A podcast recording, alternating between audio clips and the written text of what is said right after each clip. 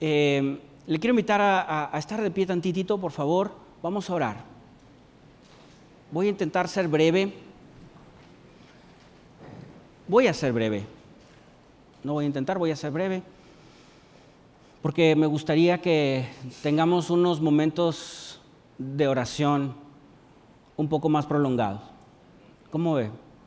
¿Le parece bien pasar al altar y tener un momento de oración un poco más prolongado? Porque la palabra que Dios puso hoy en mi corazón no es sencilla.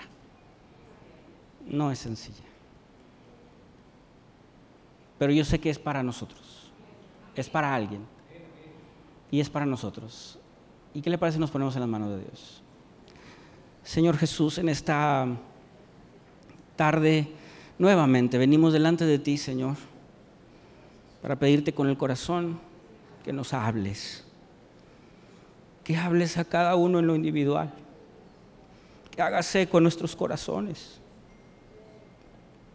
que remuevas la tierra dura, que ablandes, Señor, nuestro corazón, nuestro terreno y que podamos ver con los ojos de nuestro corazón, Señor, y sentir, Cristo, lo que tú estás sintiendo. Permíteme comunicar, Señor, de la mejor manera, Espíritu Santo, que sea tu voz la que hace eco en nosotros y no la voz de una persona. En el nombre de Cristo Jesús. Amén. Amén. Y así como está de pie, quisiera leer solo una frase de Levítico 16, verso 29. Solo una frasecita. Y la frasecita que quiero leer está después de la segunda coma. Y la frase es, afligiréis vuestras almas. ¿Lo quiere decir conmigo? Afligiréis vuestras almas. Tome su lugar. El capítulo 16 de Levítico es el punto medio o el punto nuclear, eh, desde mi punto de vista, de lo que se trata Levítico. Levítico gira en torno a el día de expiación, el famoso día de Yom Kippur. Yom Kippur. Yom Kippur significa, Yom es día y Kippur es expiación, es el día del perdón también. Em, René compartió los primeros eh, siete capítulos de Levítico explicando los sacrificios. Posteriormente me tocó compartir el capítulo 8, 9 y 10, hablando de la historia de los hijos de Aarón y no convertir lo santo en, en profano, no tomar lo santo como profano, ni lo santo como ordinario. Y eh, el domingo pasado Carlos nos habló acerca del pecado, del virus del pecado, porque está aludido en toda esta contaminación que se narra en los alimentos y en otros actos en los capítulos 11 al 15. Este capítulo 16 lo voy a aludir rápidamente porque solamente leeré este verso y los últimos, los siguientes dos más adelante, pero se trata del día de la expresión del Yom Kippur. Es más, este año el Yom Kippur va a ser el 3 y el 4 de septiembre, para los que son judíos, por si no sabían. es un día que se celebra 10 días después eh, de, la fiesta de las trompetas. Es por alrededor de otoño, entre septiembre y octubre. Y, es un día muy especial. A la fecha es la fiesta más importante del judaísmo. Es la, la ocasión en la que usted y yo leemos cuando el sumo sacerdote entra al lugar santísimo. Esa es la ocasión, eh, la única ocasión en el año en la que el sumo sacerdote entra al lugar santísimo. Y, recuerde usted que el tabernáculo es como una tienda, un campamento que no tiene techo y adentro está una tiendita que sí tiene techo, que está dividida en dos en una parte eh, santa y después el lugar santísimo que tiene eh, ahí el arca del pacto y, la tapa de, propiciación o de expiación es donde se derramaba la sangre para el perdón de pecados. Y eh, la única ocasión que entraban eh, el sumo sacerdote es en esta, el día de la expiación. ¿Cómo sucedía esto? Aunque va a haber más detalles, capítulos más adelante, cuando se detallen las fiestas, de, los judíos, de los hebreos. ¿Cómo sucedía esto? Bueno, pues el sumo sacerdote se vestía de lino, no, se quitaba las ropas ostentosas, no, traía la pechera, ni las piedras, ni las ropas de púrpura, sino se vestía de, lino, de una tela más sencilla o más eh, eh, eh, fácil de manejar. Y se lavaba con agua, se ponía estas ropas sencillas y hacía un sacrificio para perdón de pecados para él, para su familia. Porque si él entraba eh, con un pecado o, sin un pecado confesado, moría en el lugar santísimo. De hecho, las tradiciones judías dicen que se le colgaban algunas campanillas en su vestimenta de tal manera que si se dejaba de sonar es porque había perecido ahí adentro por la presencia de Dios si tenía algún pecado. También el sumo sacerdote elegía a un carnero y a dos cabritos. Estos dos cabritos o dos chivitos echaba suerte sobre ellos y uno de ellos era el que era sacrificado, el que su sangre era derramada en la tapa del arca del pacto. Y otro de ellos le llamaban eh, el cabrito ¿no? o el chivo de escape. Entonces el sumo sacerdote ponía la mano sobre la cabeza de este chivito. La tradición judía dice también que el sumo sacerdote tenía que buscar que se parecieran mucho, que sean animalitos prácticamente iguales. Y ponía la mano sobre este eh, chivito de escape o, macho cabrío de escape y, se acercaba al oído y le confesaba los pecados del pueblo. Y una vez que terminaba, se lo daba a otra persona y esa persona era encargado de enviarlo hacia el desierto. Dice entregarlo a Azalel, dice el capítulo. Y Azalel, Azalel es, eh, hay dos versiones, una es un demonio y la otra es eh, el nombre del chivo que sale hacia el desierto y se abandona y se va. De hecho, la tradición judía dicen que a este chivito de escape se le amarraba una especie de cordón color rojo y sucedía un milagro cuando se iba eh, en el horizonte, es que este color rojo se iba transformando en blanco.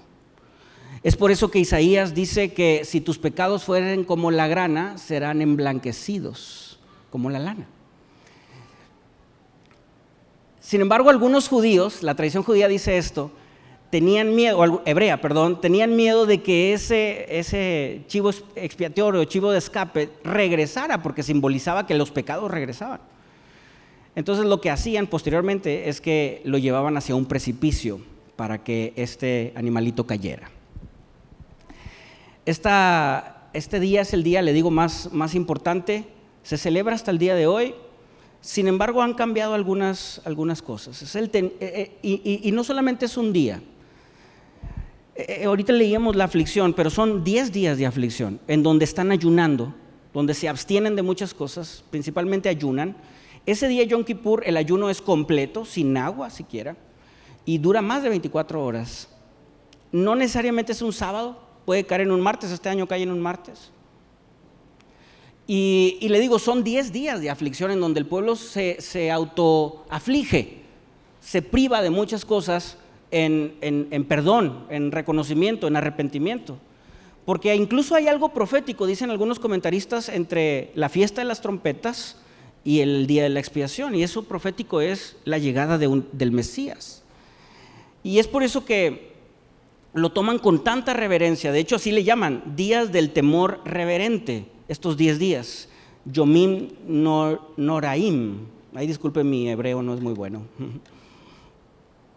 Y durante estos 10 días se privaban de muchas cosas.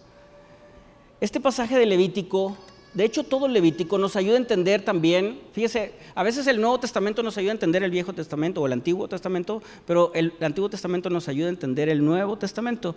E, en este caso, eh, para mí me dio, eh, el estudiar los detalles de Levítico me ha dado más luz de lo que, de lo que el escritor de los Hebreos eh, escribe. Y Cristo es nuestro sumo sacerdote. Y, y, sabe, lo entendemos así, pero cuando nos vamos al detalle, entendemos que Cristo es esa representación del chivo expiatorio, del cabrito expiatorio, ¿no? de la oveja expiatoria y también de la oveja de escape. Y Obviamente hay muchos misterios aquí. Yo le decía a los hermanos en la mañana, yo, yo, yo me puse a preguntar ¿no? y a indagar a investigar cuál es la diferencia entre la Pascua, el sacrificio de la Pascua y el sacrificio de la expiación. Porque podría parecer que es lo mismo, pero no es lo mismo. El sacrificio de la Pascua tiene que ver con la salvación y la expiación tiene que ver con la santificación, con la elección. Porque el Señor rescató a Israel de Egipto, pero no necesariamente Egipto salió de su corazón. Ellos salieron de Egipto, pero no necesariamente Egipto salió de su corazón. Necesitaban también pagar por los pecados. Incluso el escritor de Hebreos dice que el día de la expiación entraba el sumo sacerdote también por los pecados de omisión, por aquellos pecados que no se daban cuenta que el pueblo cometía, porque sacrificio por perdón de pecados no se detenía. Cada día había sacrificios por perdón de pecados, pero este era un sacrificio expiatorio por los pecados de todo el pueblo, incluso aquellos de omisión. Y por eso era un día especial.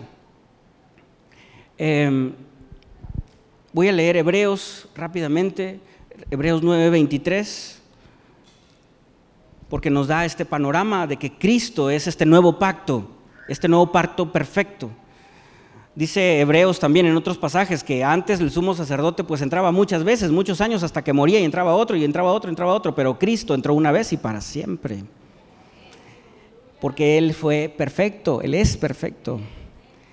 Era pues, dicen Hebreos 9:23, necesario purificar las figuras de las cosas celestiales con estos ritos. Pasajes antes dice que todo este tema de los ritos de purificación y de sacrificios para perdón de pecados son una sombra de lo que sucedió en Cristo Jesús. Pero las mismas cosas celestiales son sacrificios superiores a estos. Porque Cristo no entró en un lugar santísimo hecho de manos, figura del verdadero, sino en el cielo mismo para presentarse ahora delante de Dios a nuestro favor. Cristo no entró en un tabernáculo o en el templo al lugar santísimo hecho por hombres, Cristo entró al trono de Dios. Dice, tampoco entró para ofrecerse muchas veces a sí mismo, como entra cada año el sumo sacerdote en el lugar santísimo con sangre ajena. De otra manera, le habría sido necesario padecer muchas veces desde la fundación del mundo, pero ahora Él se ha presentado una vez para siempre en la consumación de los siglos para quitar el pecado mediante el sacrificio de sí mismo. Y de la manera que está establecido que los hombres mueran una sola vez y después el juicio, así también Cristo fue ofrecido una sola vez para, ya no es redimir, porque redimir es cubrir. Aquí dice para quitar los pecados de muchos. La segunda vez ya sin relación con el pecado aparecerá para salvación a los que le esperan. ¿Cuántos le esperan? Amén. Y obviamente hay mucho más que decir. Por ejemplo, eh, Jesucristo no es de la tribu de Leví, pero sí es un sumo sacerdote. Y en Hebreos explica por qué. Explica porque Jesucristo viene de Melquisedec. Y de Melquisedec a quien Abraham le entregó los diezmos. Él fue, el, digamos, el tatarabuelo o el primer sumo sacerdote antes del establecimiento de la tribu de Leví. Sin embargo, eh, si bien podríamos entrar en, muchos versos al respecto, yo quiero reflexionar con usted eh, acerca de la aflicción. La aflicción que reconcilia. Le puse así por título. La aflicción que reconcilia. Y nuevamente Levítico 16, 29 dice, afligiréis vuestras almas. Y a nadie, hermano, a nadie nos gusta la aflicción. ¿A quién le gusta la aflicción? A nadie, ¿verdad? Y mucho menos autoafligirnos. Si no nos gusta la aflicción, menos que nosotros nos aflijamos a nosotros mismos. Pero yo creo que llega un momento que es necesario. A nadie nos gusta la aflicción, le decía ayer los hermanos, nadie tiene en el refrigerador así el, el texto, en el mundo tendréis aflicción. A lo mejor algunos sí porque lo tiene completo. Yo he vencido al mundo. Pero nadie, nadie tiene, quiere aflicción, todos somos aversos a eso, porque implica dolor, implica este, temor, implica duda, implica confusión. y, eh, entonces nadie nos gusta ser afligidos. Y tampoco, otra vez, no nos gusta que nosotros mismos afligirnos o, cargar un pesar nosotros mismos, echarnos una carga encima nosotros mismos. No nos gusta, pero yo le quiero decir que a veces es necesario hacerlo. Y los hebreos lo hacían al menos una vez al año y se afligían a sí mismos. Y a lo mejor alguno que otro podía pasar desapercibido, pero lo tomaban muy en serio. Hoy en día ya no. Y yo creo que como cristianos debemos de abrir los ojos de nuestro corazón, de nuestro entendimiento, para, para comprender, hermano, que hay momentos en donde necesitamos afligirnos a nosotros mismos, afligir nuestra carne, afligir nuestro ego, afligirnos, tener cargas, imponernos cargas, afligirnos. Y le voy a dar algunas bases para esto. Por ejemplo, Jesucristo hizo una, hizo una aseveración contundente que nos debe llevar a la aflicción de nuestra alma. En Mateo capítulo 7, verso 21 al 23, Jesucristo dice, no todo el que me dice, Señor, Señor, entrará en el reino de los cielos. Oiga, solamente esa frase ya es para que muchos estemos afligidos. Porque muchos hemos dicho Señor, Señor, y muchos hemos cantado, poderoso. Y muchos hemos dicho muchas cosas. Y tenemos un lenguaje cristiano ya, hasta una manera de hablar. Y, y, hasta parece que se nos sale así espontáneamente. Pero no todo el que me dice Señor, Señor entrará al reino de los cielos. Y sabe, eso es, esa es una pregunta que nos debe de mover nuestro, nuestro zona de confort para afligirnos y arrepentirnos. Continúa el, argumento de Jesús diciendo, muchos me dirán en aquel día, Señor, Señor, ¿no profetizamos en tu nombre? Y en tu nombre echamos fuera demonios y en tu nombre hicimos muchos milagros. Oiga, esto, sobre todo a quienes estamos en un liderazgo, nos debe de sacudir el alma. Porque muchos el Señor nos ha dado talentos, dones y, tenemos el don de, profecía o el don de enseñanza o el don de lenguas o, el don de sanidades. Y, y, podemos tener el don de sanidades y poner las manos sobre los enfermos y que estos sanen. Y aún así, en el día, en aquel día, el Señor nos va a decir, no te conocí. Porque eso dice la última parte. Y entonces les declararé, nunca os conocí, apartados de mí, hacedores de maldad. Por eso no te conocí, porque aún y cuando ejercías un ministerio, no me conocías. Quizá lo hacías por ti. Estabas haciendo algo malo y no te diste cuenta. Y yo no sé si era una omisión o si era de plano algo deliberado, pero no te afligiste por ese pecado.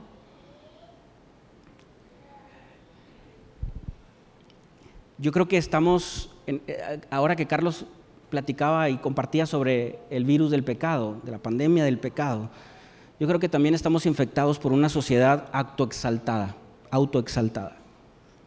Una sociedad que nos dice, tú no te equivocas, tú estás bien, los demás son los que se equivocan.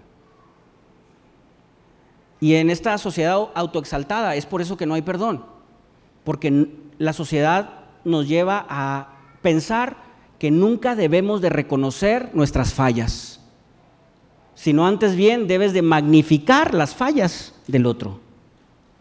Y es por eso que hay tantas divisiones y tantas separaciones, porque no hay un sentido de arrepentimiento ni de aflicción para entender en un momento de reconocimiento, decir yo, yo, yo lo hice mal. Porque sabe, reconocer que hemos hecho mal nos aflige mueve nuestro ego y nos hace sentir mal. Y el mundo te dice, no te sientas mal, no te bajes, no te rebajes. Y yo creo que este mundo eh, nos, eh, nos lleva a esta autoexaltación con muchas falacias, que ahorita le quiero compartir al menos tres. Yo creo que nos hace falta aflicción en el alma y más al cuerpo de Cristo nos hace falta aflicción en el alma. El Salmo 138, 6 dice, porque Jehová es excelso y atiende al humilde, mas al altivo mira de lejos. Hoy abunda, incluso en el medio cristiano, hoy abundan los, las eh, conferencias eh, consigue tu sueño, busca el logro este, busca lo otro y busca la felicidad y sonríe siempre. Y, hay, incluso en medio cristiano hay tanta eh, búsqueda de ese tipo de situaciones que a lo mejor en su momento no pueden, pueden ser que no estén mal. Dios desea cumplir nuestros sueños, sí.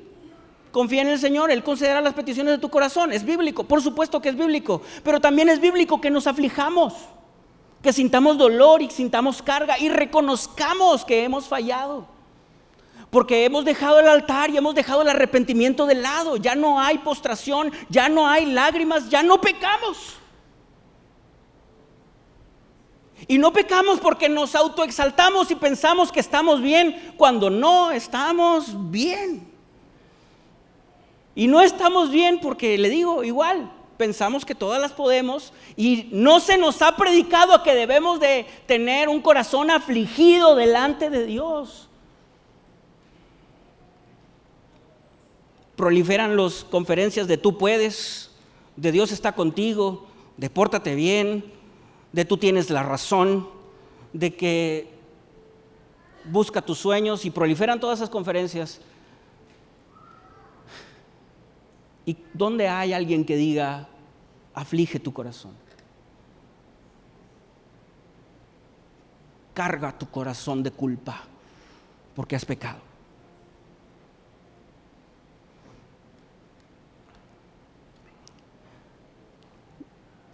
Yo pensaba en tres falacias que el mundo nos pone en la cabeza para no afligirnos y que debemos de tomar en cuenta. La primera de ellas es la falacia de tú estás bien. Tú estás bien.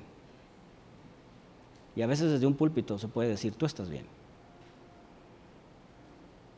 Escuché a, una persona, a un psicólogo, que decía, cuando tú le lo peor que le puedes decir a un joven es decir, tú estás bien, porque no es cierto. Y le digo algo, hermano, si de repente pensamos, yo estoy bien, yo te digo, te equivocas. No estamos bien. No estamos bien. No, no lo estás. Escribe yo ahí, no, no lo estás. Tan simple y tan sencillo, porque Dios es santo. Así de sencillo. Y no hay segundo en nuestra vida que no necesitemos la sangre de Cristo. La necesitamos diariamente, cada hora, cada minuto y cada segundo. No podríamos presentarnos delante de un Dios que es santo. Morimos al instante. No, no estamos bien. Y este es el lugar para decírtelo. Este es el lugar para que lo escuchemos. No, no estamos bien. El Salmo 19, 12 dice, ¿quién podrá entender sus propios errores? Líbrame de los que me son ocultos. Si el salmista decía esto, estaba autoafligiéndose porque él estaba reconociendo que había pecados que no se daban cuenta. Y estaba tomando esa carga de un pecado que no se acordaba que hizo o que no sabe que hizo. Pero tenía el pesar. Entre más estés en esta falacia de tú estás bien, la convicción y el arrepentimiento están más distantes. Entre más permanezcamos en la falacia de yo soy don perfecto y nunca me equivoco, yo soy doña perfecta y nunca me equivoco, más lejos estás del arrepentimiento. Más lejos estás de la expiación. Más lejos estás de la sangre. De la sangre de Cristo. Pero si nos autoafligimos y reconocemos, Señor, contra ti, contra ti solo he pecado. Señor, líbrame de aquellos pecados que me son ocultos. La nueva versión, la nueva traducción viviente dice este mismo verso, ¿cómo puedo conocer todos los pecados escondidos en mi corazón? Por eso te digo, hermano, no, no estamos bien. No estamos bien. ¿Por qué? Porque no podemos conocer todos los pecados que están en nuestro corazón. Lo dice el Salmo. Y por eso el salmista dice, límpiame de estas fallas ocultas. La segunda falacia que entiendo yo, que el mundo nos planta acá, es, si las cosas no están mal, es que algo estoy haciendo bien. Porque el mundo nos, nos pone aquí que si tienes problemas, entonces acércate a Dios porque algo estás haciendo mal. Y si no tienes problemas, pues tú estás bien, algo estás haciendo bien, no necesitas arrepentirte de nada. Y esa es una falacia. Por supuesto. Porque aún una persona que a lo mejor puede decir que no me hace falta nada, también necesita el perdón de pecados y también necesita afligir su alma. Creo que más que quien está en algún momento de escasez o problemas. Esto le sucedió a la iglesia en la Odisea.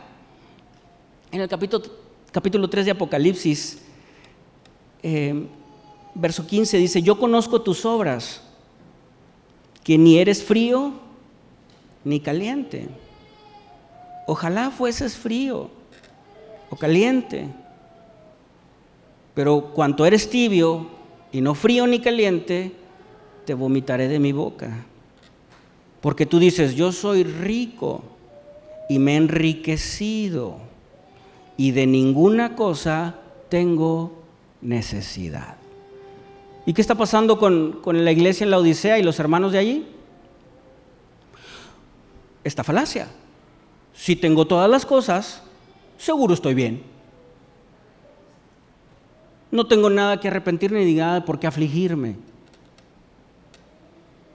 Sin embargo, esa, esa falacia venda nuestros ojos y no nos hace ver. Y el Señor sí ve nuestro corazón.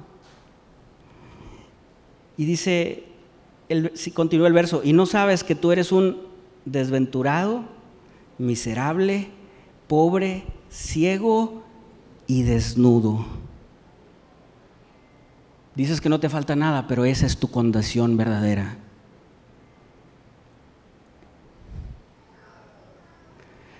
De repente el Espíritu Santo se apaga en tu vida y no te das cuenta.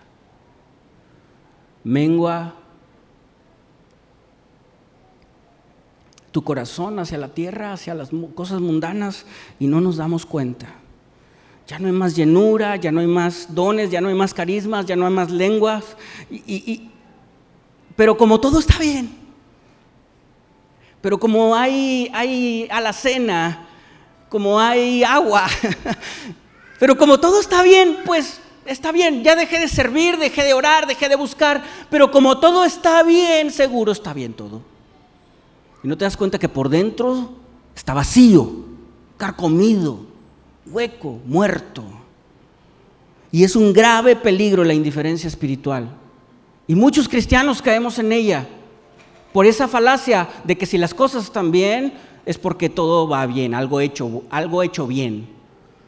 Y la tercera, para no tomar más tiempo, es la falacia de no hay por qué dolerse, no hay por qué tomar cargas. Cristo ya pagó por todas las cargas, ya no hay que dolerse. Texto sin contexto es pretexto. Y, y a veces tomamos la Biblia como pretexto. Por supuesto que el Señor pagó por nuestras culpas, por supuesto que Él nos da vida plena, vida en abundancia. El enemigo vino para hurtar, matar y destruir. Cristo, Cristo vino para dar vida y vida en abundancia. Claro que sí. Pero el mismo Cristo se afligió. Y mismo Jesucristo en Mateo 23, 37 lloró por Jerusalén y dijo, Jerusalén, Jerusalén, que matas a los profetas y apedreas a los que te son enviados. ¿Cuántas veces quise juntar a tus hijos como la gallina junta a sus polluelos debajo de sus alas y no quisiste? Y Jesucristo está afligiéndose por Jerusalén allí. Jerusalén ni siquiera se lo pidió, pero Jesucristo se está afligiendo por ella, por esa ciudad, por la gente. Sí hay mucho por qué dolerse, hermano. Porque si nos hemos dejado de doler por el mundo en el que estamos, hermano, es que ya nos comió el mundo. Si nos dejamos, si nos dejamos de, doler eh, eh, por la circunstancia social en la que vivimos y todo este tema ideológico, si ya no nos duele, es porque ya estamos en ese mismo camino.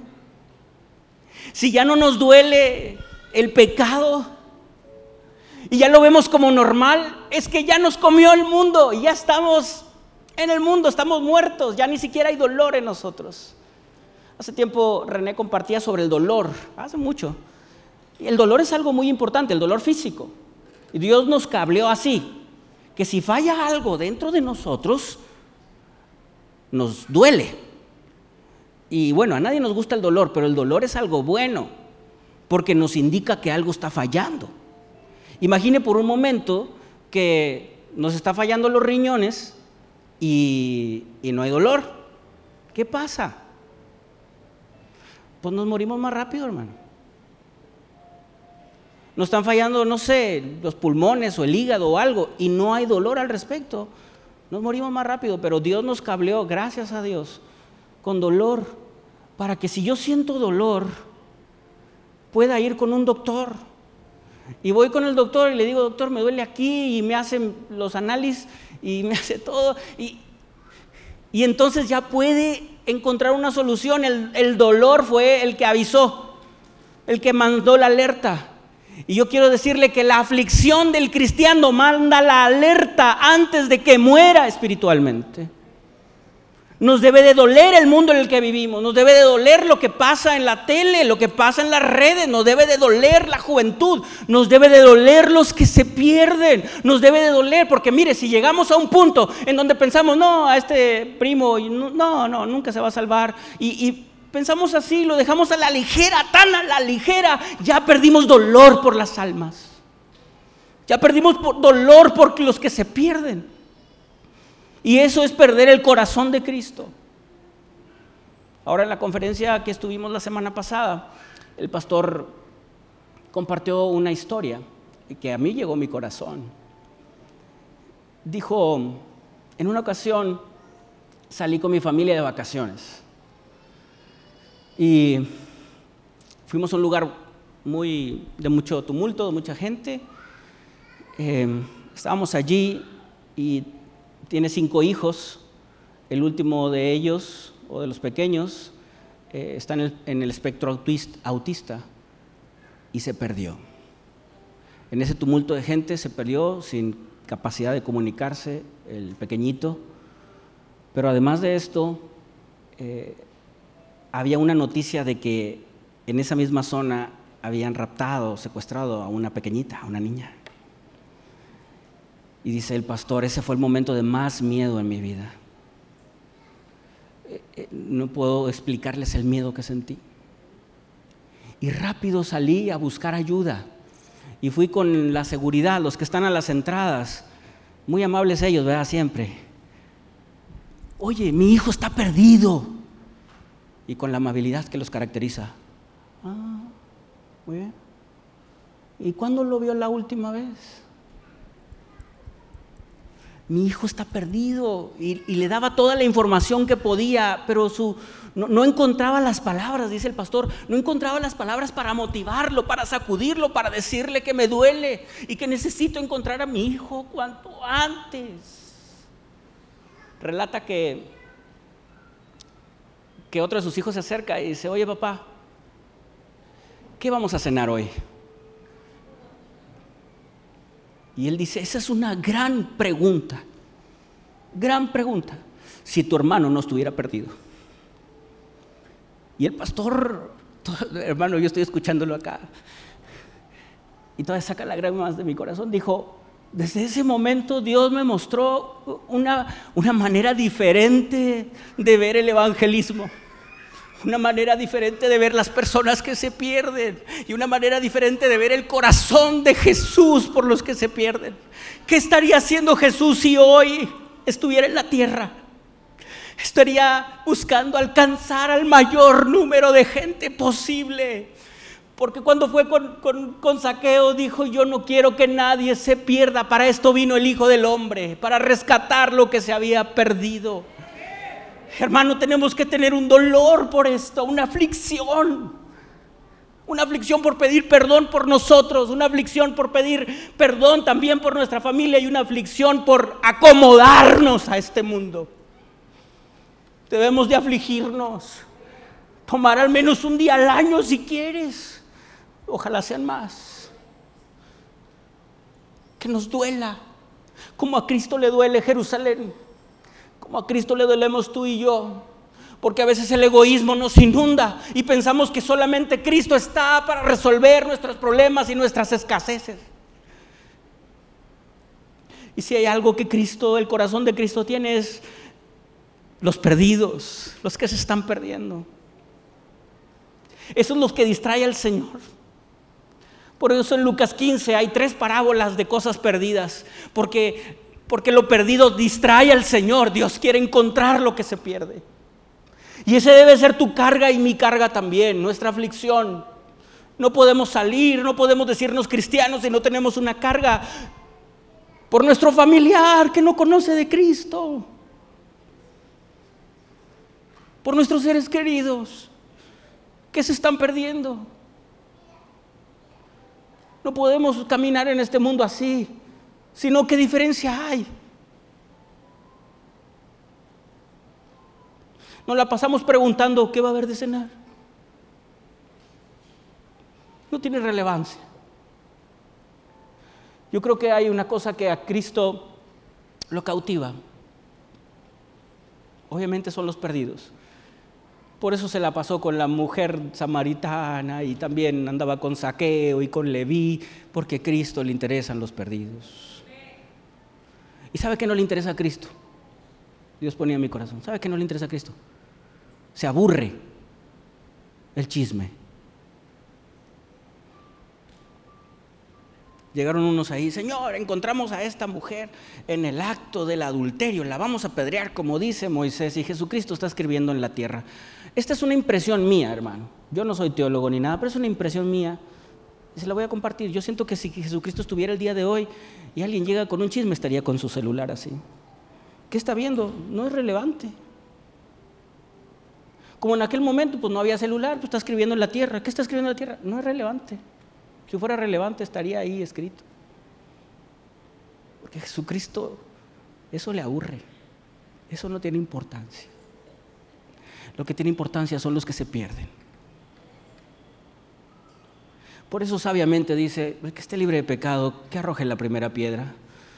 Todos tuvieron esa carga, ahora sí una aflicción. Wow.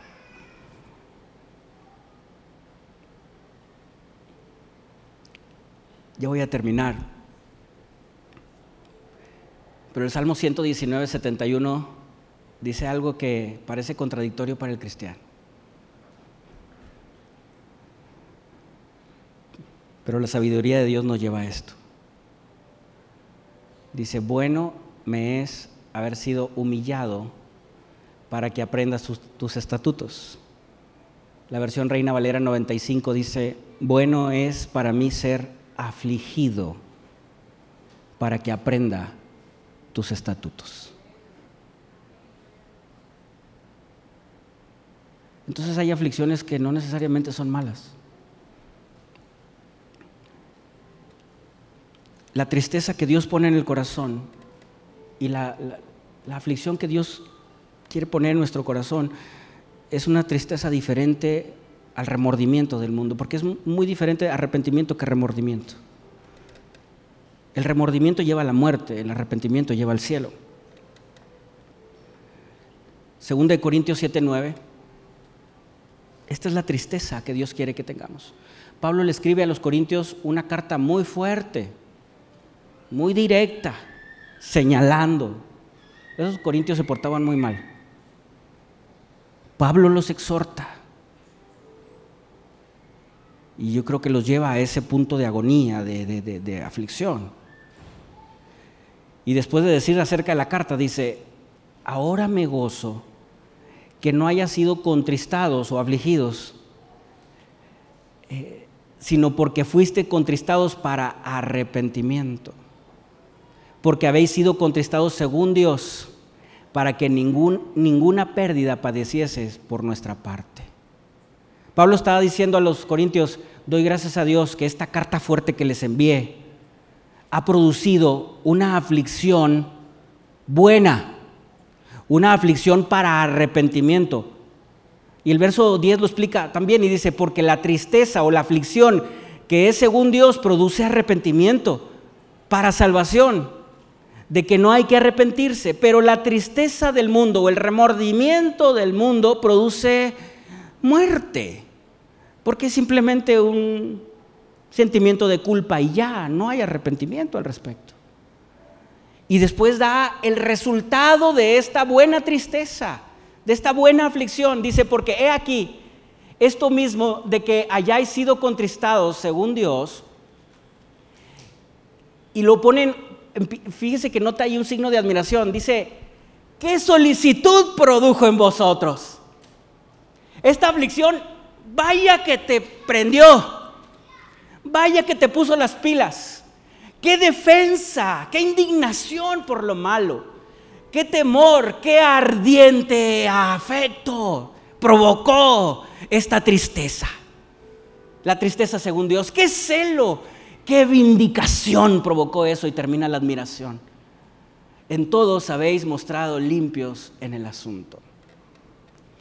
Eso es lo que provoca la aflicción, que es según Dios. Quiero solamente leerlo en la nueva traducción viviente, este mismo pasaje. Ahora me gozo, dice, no porque hayáis sido... Eh, ah, no, esta es la versión normal.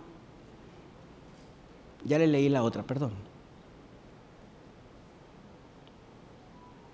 Por último quiero leer Levítico 16, 30 y 31 dice, porque en este día será expiación por vosotros y seráis limpiados de todos vuestros pecados delante de Jehová. Día de reposo es para vosotros y afligiréis vuestras almas, estatuto perpetuo. Quisiera invitarlo a estar de pie, por favor.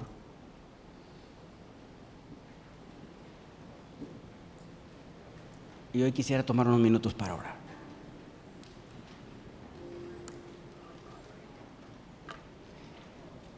Y yo no sé si lo logré o no, tampoco está en mí, está en el Espíritu Santo, pero yo quiero que el Señor ponga la carga y la aflicción el día de hoy en usted que hoy esté afligido hasta las lágrimas. Y que hoy vengamos a orar con aflicción hasta las lágrimas para levantarnos con ardiente fervor. Si hoy nos afligimos en oración para pedir perdón hasta las lágrimas, nos levantaremos con ardiente fervor, según Corintios. ¿Cómo ve? Oramos unos minutos venimos al altar, nos arrepentimos, reconocemos, nos afligimos, pedimos perdón.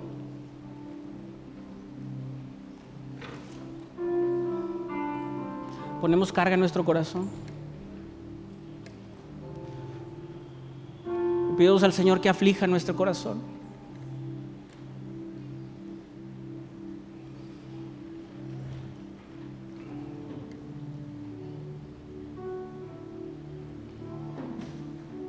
Mira, si, hoy no nos arrepentimos de nuestros pecados en este lugar, en una iglesia, entonces ¿en dónde?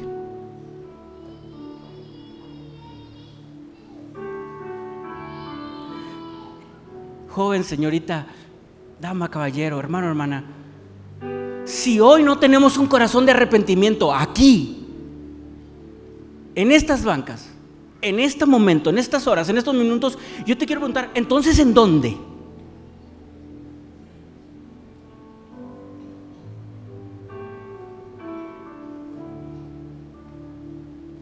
Porque este es el último lugar para creerse don perfecto y doña perfecta.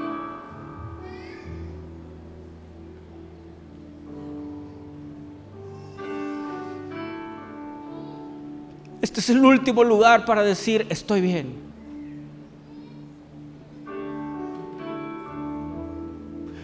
No tengo nada de qué arrepentirme.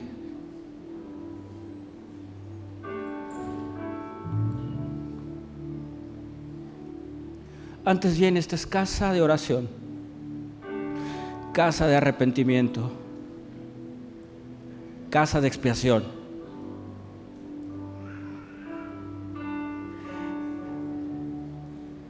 Este es el lugar santísimo donde Jesucristo derrama su sangre para perdón de pecados. Y si tus pecados fueren tan rojos como la grana, por la sangre de Jesús vienen a ser emblanquecidos como la lana.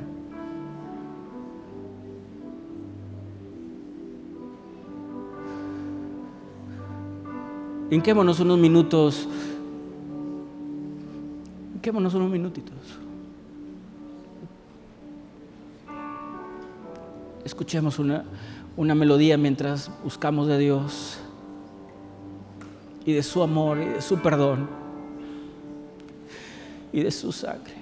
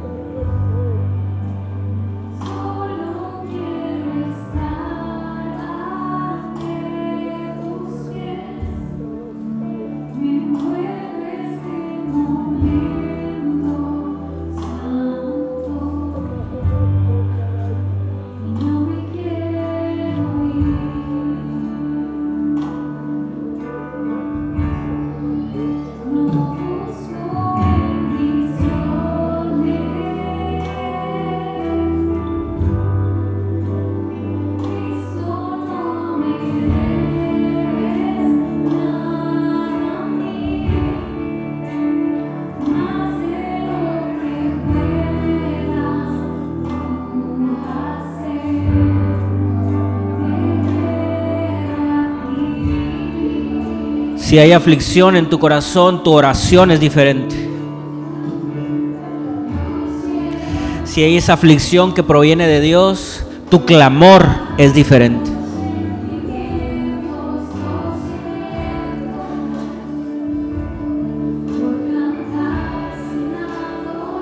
Si hay esa aflicción que proviene de Dios, tu tema de oración es diferente.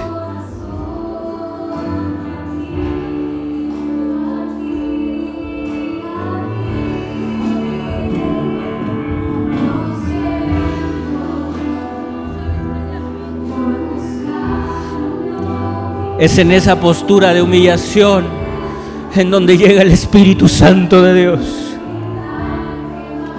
En donde llega el Espíritu Santo.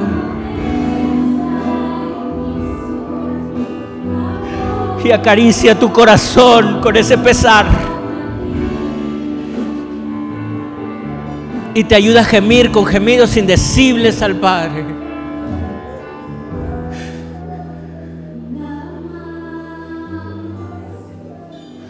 Nada más, nada basta.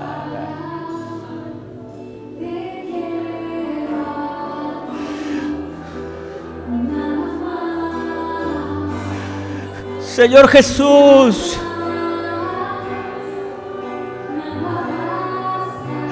permite que me duela este mundo, Señor. que me duelen mis hijos, que me duela mi familia.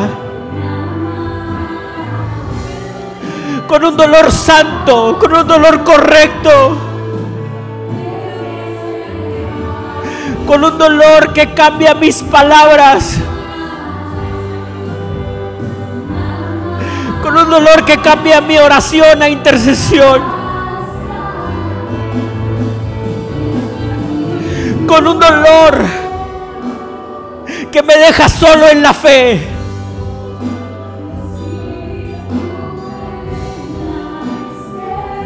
Que no me deja en mis obras.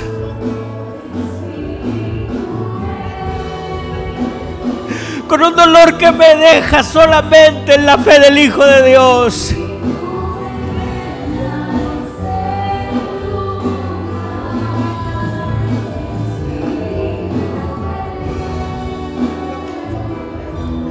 Aflígenos, Señor. Perdónanos.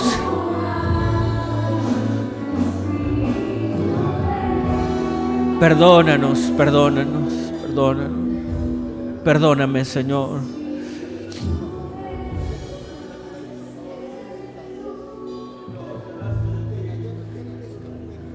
Jovencito, jovencita, tú que vas al retiro, ¿por qué desde este momento no le dices, Señor, ponme una carga?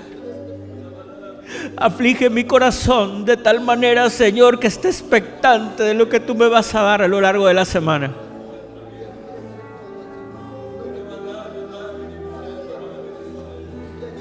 Pon un peso, Señor, sobre mi corazón que de tal manera que las lágrimas no cesen.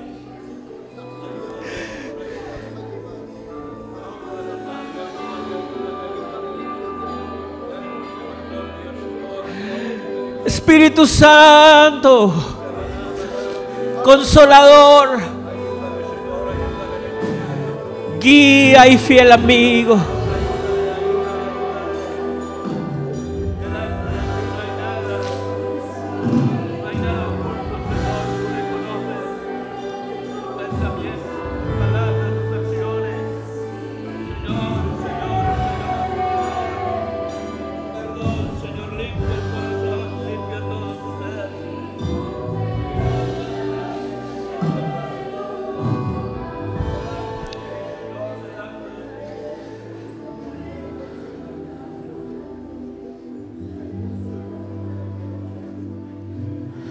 Da mucha carga, muchachos, me dan mucha carga.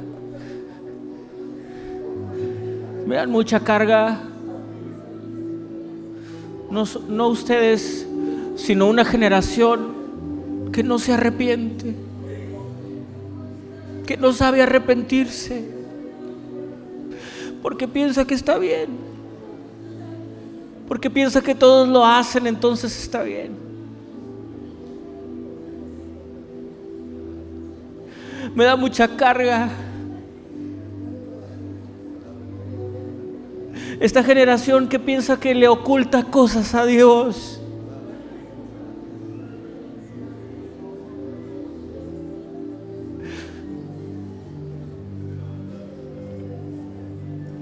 Pero el Señor conoce hasta el archivo más escondido de tu computadora.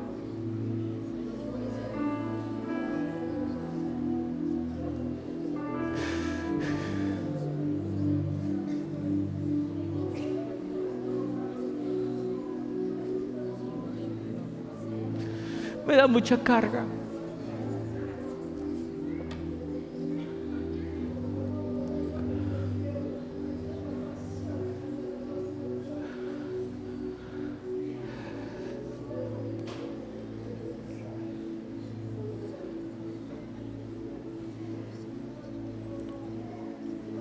Me da carga que no, no sepamos decir perdón.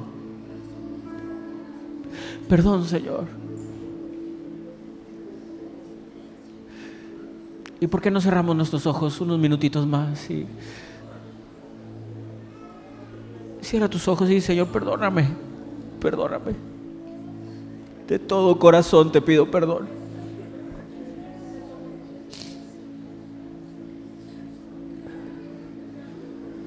Perdón, perdón. Jesús.